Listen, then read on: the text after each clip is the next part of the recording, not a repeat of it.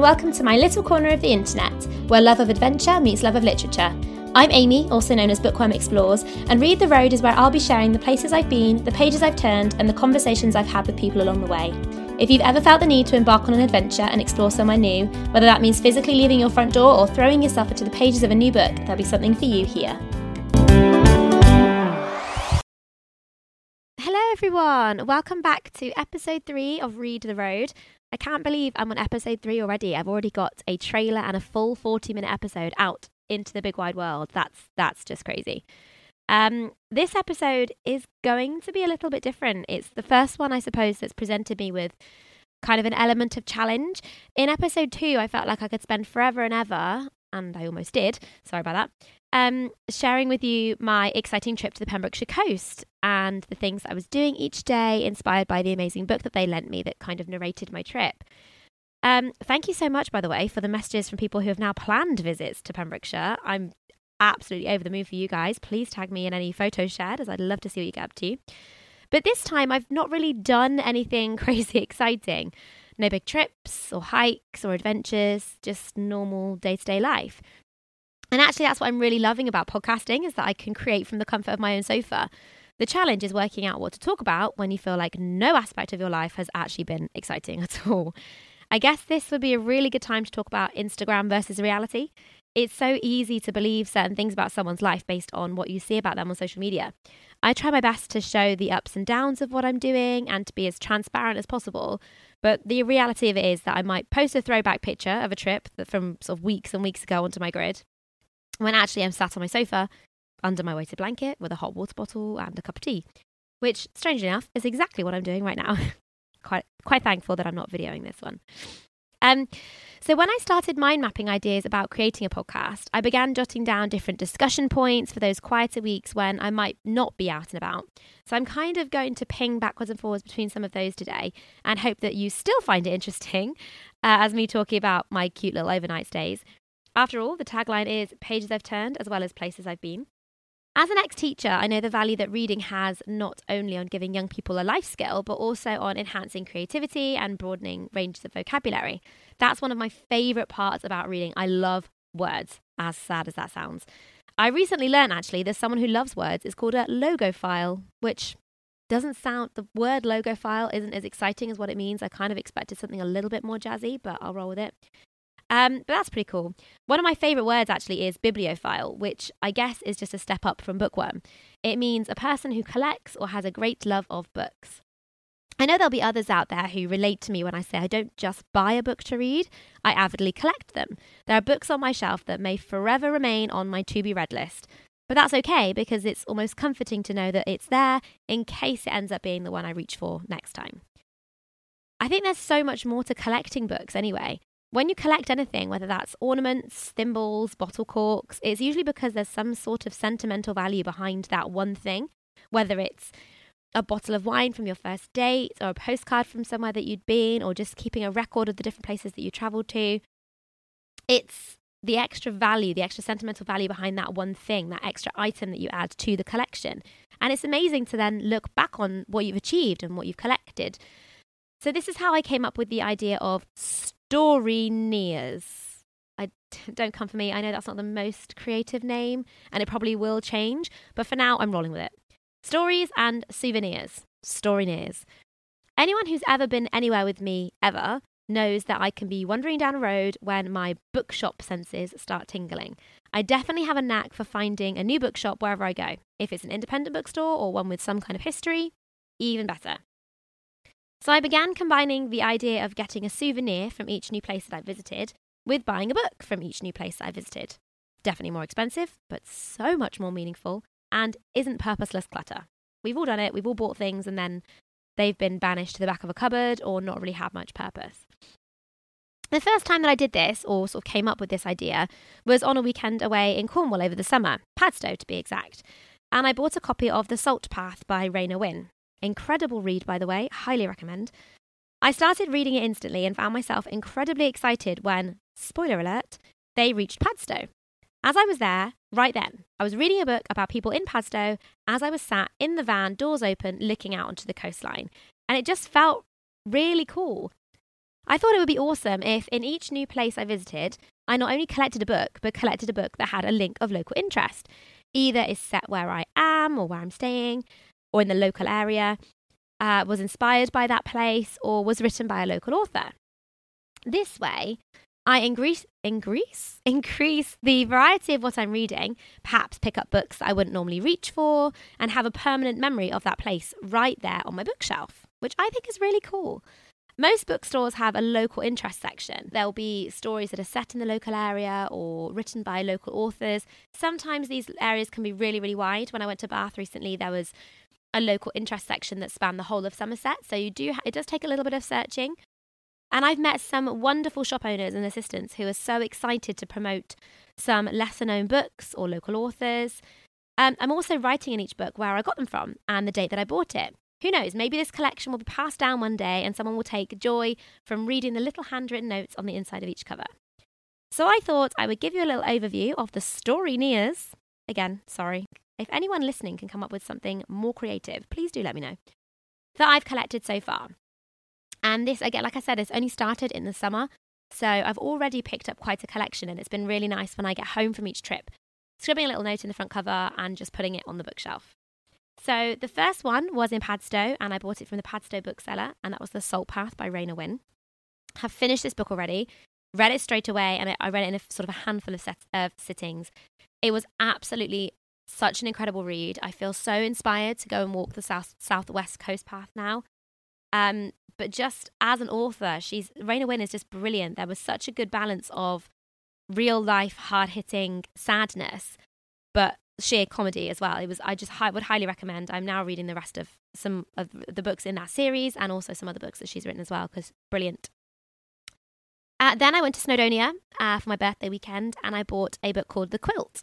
And it's actually a picture book um, but it was uh, it just the illustrations really really spoke to me. I haven't actually read it in total in full yet because I'm going to share it with my daughter. But I got that from the tourist information in Betws-y-Coed. There is a lovely bookshop in Betws-y-Coed, but because it's a discount bookstore, they don't have a local uh, local interest section. They're more just selling on discounted books at discounted price. So when I went over to the tourist information shop, because it was a tourist information shop, there were so many books in there that were linked to the local area, which is how I found the quilt. Um, oh, my voice went all funny then. Then, oh, and that's written by Va- I can't pronounce. I'm going to pronounce this so badly. Valeriane Leblond. Then I went to Dartmouth and I bought The Kid on Slapton Beach uh, from a shop called Browser, which is one of my favorite shops. Dartmouth in itself is one of my favorite places in the whole favorite places in the whole entire world. Um, and I cannot visit that seaside town without going into browser. So it was nice to have an excuse like this time I have to go in because I have to buy something for my collection, okay? Um, and that's written by Felicity Fair Thompson. I was really drawn to this book because it's set in World War II and I love anything historical. So I was really keen to to pick that one up and add it to the collection. I haven't started reading it yet, but it does look really interesting. Uh, then it was Pembrokeshire, which you all know I fed, I fed, I read Find Your Feel Good Pembrokeshire, uh, but I also visited Carew Castle while I was there, and I picked up a book called Everything You Ever Wanted to Know About the Tudors because there were some really cool Tudor links in Carew Castle. So I thought that was a good good one to pick up, and that's by Terry Breverton. That's the first non-fiction book actually in my collection. So nice to add a bit of variety there. Um, and then I went to Bath and visited way too many bookshops and bought home probably about 12 books, some of them from charity shops, some of them from different bookshops.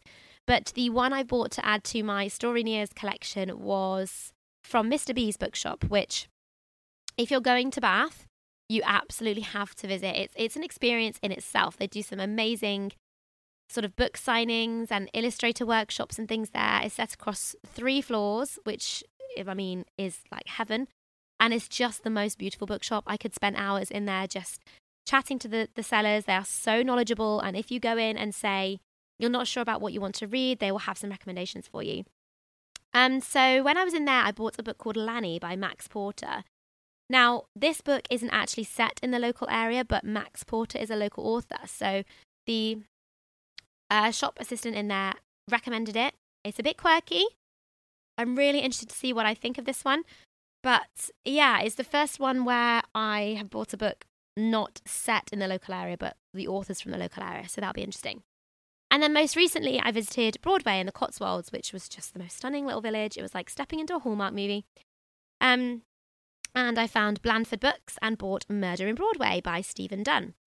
So those are in their own little section on my bookshelf. They have their own shelf, and when I move house, they will continue to have their own shelf. And I'm going to arrange them in chronological order so that they will be almost like a map of the places that I have visited, which I think is really cool. I love maps anyway. Um, and there's also I I also want to actually get a map and sort of pin them on or I don't know make I don't feel get creative with it. I don't know, but I just really like the idea of having this journey of the different places I've been, um, illustrated by the pages I've turned. So I guess this podcast is dedicated to that as an idea. That's my new little venture. I've been sharing each place and page on Instagram, and I'm going to create a Story Nears highlight if you want to check that out. But additionally, I'd love to hear from you if you do anything similar or if this is something that you feel like you'd want to give it a go. Um, my latest read, Dark Matter, which again, oh my goodness, highly recommend. I think I read it in about three settings. I did get nightmares. well, I say nightmares, probably not nightmares. It prevented me from sleeping on a couple of occasions um, just because it's so well written. But that book is set in Norway's Arctic. I wish I could say I bought that from there and that it was part of my collection, but sadly it's not. Although Norway has now definitely been added to my bucket list. I think visiting places that I've read about is a whole other venture in the making, though.